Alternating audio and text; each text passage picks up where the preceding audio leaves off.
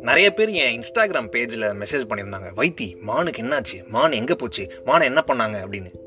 நண்பர்களே இது யாழினிக்கும் மானுக்கும் நடக்கிற கதை கிடையாது. யாழினிக்கும் அவங்க வீட்டை பற்றியான கதை. மானுக்கு வந்து மானை ப்ளூ கிராஸில் சொன்னாங்க பிடிச்சிட்டு போயிட்டாங்க. அவ்வளோதான் சரியா? Welcome back to the unspoken and கடவுள் பிக்சர்ஸ்லேருந்து நான் அவங்க நண்பனுக்கு நண்பன் வைத்தி. சீசன் எயிட் எபிசோட் த்ரீக்குள்ளே போகலாம் நம்ம இந்த எபிசோடில் கசின்ஸோட என்ட்ரி பற்றி பேசலாம் அப்படின்னு சொல்லியிருந்தேன் இல்லையா? நம்ம வீடு இண்டிவிஜுவல் ஹவுஸாக இருக்கிறப்போ ஃப்ரெண்ட்ஸ் மீட்டப்புக்கு மட்டும் மையப்பகுதியாக இருக்காது. ஒரு சம்மர் வெக்கேஷன் வந்ததுன்னா எல்லா கசினும் சேரக்கூடிய ஒரு இடமாவும் மாறிடும். யாழினிக்கு அத்தை பையன் சித்தப்பா குழந்தை பெரியப்பா பொண்ணு அப்படி இப்படின்னு ஒரு பத்து கசின்ஸ் இருப்பாங்க. ஸோ இவங்க ரெண்டு பேர் வேறு இருக்காங்க இல்லையா? ஸோ கிட்டத்தட்ட பன்னெண்டு பேர் ஒன்றா சேருவாங்க அவங்க வீட்டில் கசின்ஸ்லாம் சேர்ந்தாங்கன்னா அந்த வீடு எந்த மாதிரி மாறும்னு நான் சொல்லவே தேவையில்ல. உங்களுக்கே தெரிஞ்சிருக்கும்.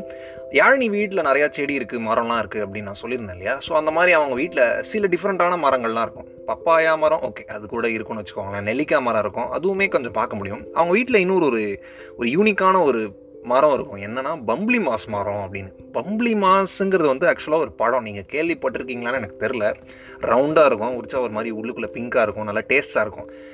அந்த பழம் எப்படி இருக்கும்னு தெரியணும்னா வேணால் கூகுளில் பம்ப்ளி மாஸ்னு சர்ச் பண்ணி பாருங்கள் ஆனால் சர்ச் பண்ணும்போது வேறு ஏதாவது ரிசல்ட் வந்துச்சுன்னா நான் பொறுப்பு கிடையாது. நான் சொன்னது பழம் பம்ப்ளி மாஸை பற்றி மட்டும்தான் ஓகே ஸோ அந்த பழம் வந்து இவங்க இதில் பழுக்கும்.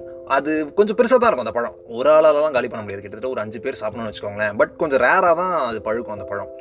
நமக்கு வீட்டிலே இருக்கக்கூடிய ஒரு விஷயம் நமக்கு ஸ்பெஷலாகவே தெரியாது. ஆனால் அதுக்கு போட்டின்னு யாராவது வந்துட்டாங்கன்னா திடீர்னு அது மேலே நமக்கு அதிகமாக ஈர்ப்பு வந்துடும் அந்த மாதிரி தான் யாழினி அவங்க தம்பியும். மொதல் ஆளாக போய் போட்டிக்கு நிற்பாங்க அந்த பழத்தை நான் தான் சாப்பிடுவேன்னு. இவங்க பாட்டிக்கு லைட்டாக கடுப்பாயிடும் பதினோரு மாதம் அந்த பக்கம் போயிருக்கியா நீ? எத்தனை தடவை அந்த மரத்துக்கு தண்ணி ஊற்ற சொல்லியிருக்கேன்?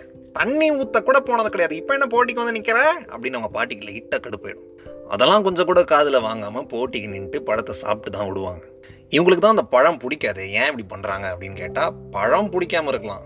ஆனால் அவங்க கசின்ஸ் கூட சேர்ந்து போடுற போட்டி பிடிக்கும். வெளியிலேருந்து பார்க்குறவங்களுக்குலாம் அது சண்டை மாதிரி தெரியும். ஆனால் உள்ளுக்குள்ளே இருக்கிறவங்களுக்கு தான் தெரியும் அது சண்டை இல்லை போட்டி. அண்ட் அந்த போட்டிக்குள்ளே டீப்பாக அஃபெக்ஷன் இருக்குன்னு. என்ன நான் சொல்கிறது கரெக்டு தானே? அப்புறம் இவங்கெல்லாம் சேர்ந்து பீச்சுக்கெலாம் போய் நல்லா ஆடிட்டு வந்தாங்கன்னா அவங்க தாத்தா வீட்டுக்குள்ளே விட மாட்டாங்க. பின்னாடி போக சொல்லிடுவாங்க கொல்ல பக்கமாக ஏன்னா மண்ணெலாம் இருக்கும் ஒரு மாதிரி செம்ம டேர்ட் ஆகும்ல. அந்த மண்ணெல்லாம் திருப்பி ஃப்ளோரில் பட்டுச்சுன்னா அதை க்ளீன் பண்ணுறது ரொம்ப கஷ்டம். அதனால் பின்னாடி பக்கமாக போக சொல்லிடுவாங்க அங்கே ஒரு டேப் இருக்கும். அதில் டேப்பில் டியூப் கனெக்ட் பண்ணிட்டு இவங்க தாத்தா என்ன பண்ணுவார்? எல்லாரையும் நிற்க வச்சு வரிசையாக அப்படியே தண்ணி எடுத்து எல்லார் மேலேயும் ஃபாஸ்ட்டாக ஸ்ப்ரே பண்ணுவார். நல்ல ஃபோர்ஸாக கொஞ்சம் கூட வெக்கமே இல்லாமல் எல்லாம் ஆடின்னு குளிச்சுன்னு இருப்பாங்க. அது சரி நம்ம மேலே அடிச்சிருந்தாலும் நம்மளும் அப்படி தான் ஆடிருப்போம். பீச்சில் ஆடுற ஃபன் எல்லாருக்கும் கிடச்சிரும். ஆனால் பீச்சில் ஆடினதுக்கு அப்புறமா வீட்லேயும் வந்து இந்த மாதிரி ஆடுற ஃபன் எல்லாருக்கும் கிடைக்காது இல்லையா?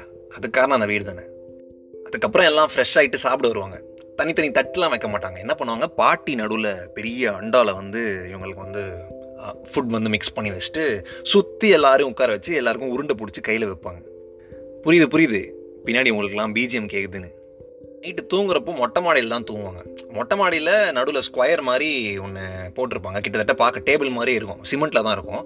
அந்த ஸ்கொயரில் ஒரு நாலு பேர் படுக்கலாம். அந்த நாலு பேர் யார்? அப்படின்னு சண்டை போடுறதுக்குள்ளே முடிவு பண்ணுறதுக்குள்ளே அவ்வளோதான் ஒரு பாயிண்ட் ஆஃப் டைம் மேலே அந்த ஸ்கொயரில் யார் படுக்கலாம் அப்படின்னு போட்டுட்டு இருக்க சண்டை யார் படுக்க வேணாம் யார் விட்டு கொடுக்கலாம் அப்படின்னு போட ஆரம்பிச்சிடும் எல்லாரும் சரி சரி ஓகே நீங்கள் படுத்துக்கோ. சரி நான் கீழே போய் படுத்துக்கிறேன். இல்லை இல்லை நான் தான் கீழே போய் படுத்துப்பேன். இல்லை நீ எங்கள் மேலே படுத்துக்கோ. நான் தான் விட்டு கொடுப்பேன். விட்டு கொடுக்குறதுக்கு சண்டை போட ஆரம்பிச்சிருவாங்க. இவங்களுக்கு என்னதான் பிரச்சனை? ஸ்கொயரில் படுக்கணுமா கீழே படுக்கணுமா? ஏதாவது ஒரு இடத்துல படுக்க வேண்டியதானே இவங்களுக்கு அதெல்லாம் இல்லை. இதுவும் அஃபெக்ஷனை காட்டுற ஒரு விதம் தான் அதுக்கப்புறம் இவங்களோட சண்டையும் ஆர்கியூமெண்ட்டும் போட்டியும் எல்லா விஷயங்களிலும் போயிட்டே தான் இருக்கும். யார் ஃபஸ்ட்டு குளிக்கிறது யார் ஊஞ்சலில் உட்கார்றது யார் கேட்டை திறக்கிறது யார் கேட்டை மூடுறதுன்னு எல்லா விஷயத்தையும் இது மாதிரி தொடர்ந்து தான் போயிட்டே இருக்கும். அப்புறம் கொஞ்சம் நாட்கள் கழித்து யாழினியோட ஃபேமிலிக்கு ஒரு நியூஸ் வருது. ஒரு செய்தி வந்து கேள்விப்படுறாங்க. ஸோ அந்த செய்தி என்ன? அந்த செய்தி வீடு வீடை பற்றிலாம் ஒன்றும் கிடையாது சரியா? உடனே இமேஜினேஷன் போயிடாதீங்க. ஸோ அந்த ஒரு செய்தி ரீச் ஆகுது. அந்த செய்தி என்ன? அது என்ன சேஞ்சஸ் வந்து கொண்டு வருது இவங்களோட லைஃப்பில் அப்படிங்கிறத பற்றி நம்ம தொடர்ந்து பேசலாம். This is the unspoken and cut out பிக்சர்ஸ்லேருந்து நான் உங்கள் நண்பனுக்கு நண்பன் வைத்தி. ஸ்டேட்யூன்